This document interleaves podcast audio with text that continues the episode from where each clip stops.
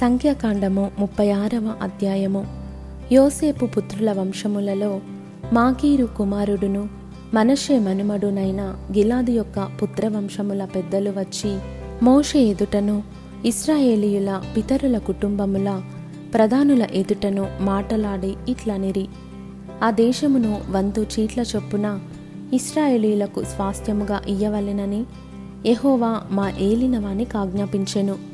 మరియు మా సహోదరుడైన సెలోపెహాదు స్వాస్థ్యమును అతని కుమార్తెలకు ఇయ్యవలెనని మా ఏలినవాడు ఎహోవా చేత ఆజ్ఞనొందెను అయితే వారు ఇస్రాయేలీలలో వేరు గోత్రముల వారి నెవరినైనను పెండ్లి చేసుకొనిన ఎడల వారి స్వాస్థ్యము మా పితరుల స్వాస్థ్యము నుండి తీయబడి వారు కలుసుకొనిన వారి గోత్ర స్వాస్థ్యముతో కలుపబడి మాకు వంతు చీట్ల చొప్పున కలిగిన స్వాస్థ్యము నుండి విడిపోవును.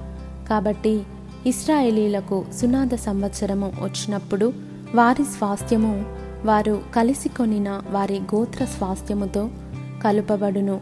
గనుక ఆ వంతున మా పితరుల గోత్ర స్వాస్థ్యము తగ్గిపోవుననగా మోషే యహోవా సెలవిచ్చినట్లు ఇస్రాయేలీలకు ఆజ్ఞాపించి ఇట్లనెను.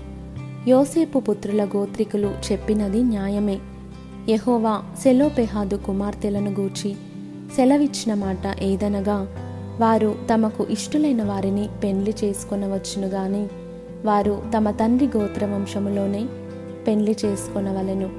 ఇస్రాయేలీయుల స్వాస్థ్యము ఒక గోత్రంలో నుండి వేరొక గోత్రములోనికి పోకూడదు. ఇస్రాయేలీయులలో ప్రతివాడును తన తన పితరుల గోత్ర స్వాస్థ్యమును హత్తుకొని ఉండవలెను. మరియు ఇస్రాయేలీలకు వారి వారి పితరుల స్వాస్థ్యము కలుగునట్లు ఇస్రాయేలీల గోత్రములలో స్వాస్థ్యము గల ప్రతి కుమార్తెయు తన తండ్రి గోత్ర వంశములోనే పెండ్లి చేసుకొనవలెను. స్వాస్థ్యము ఒక గోత్రములో నుండి వేరొక గోత్రమునకు పోకూడదు. ఇస్రాయేలీల గోత్రములు వారి వారి స్వాస్థ్యములో నిలిచి ఉండవలెను. యహోవా మోషేకు ఆజ్ఞాపించినట్లు సెలోపెహాదు కుమార్తెలు చేసిరి.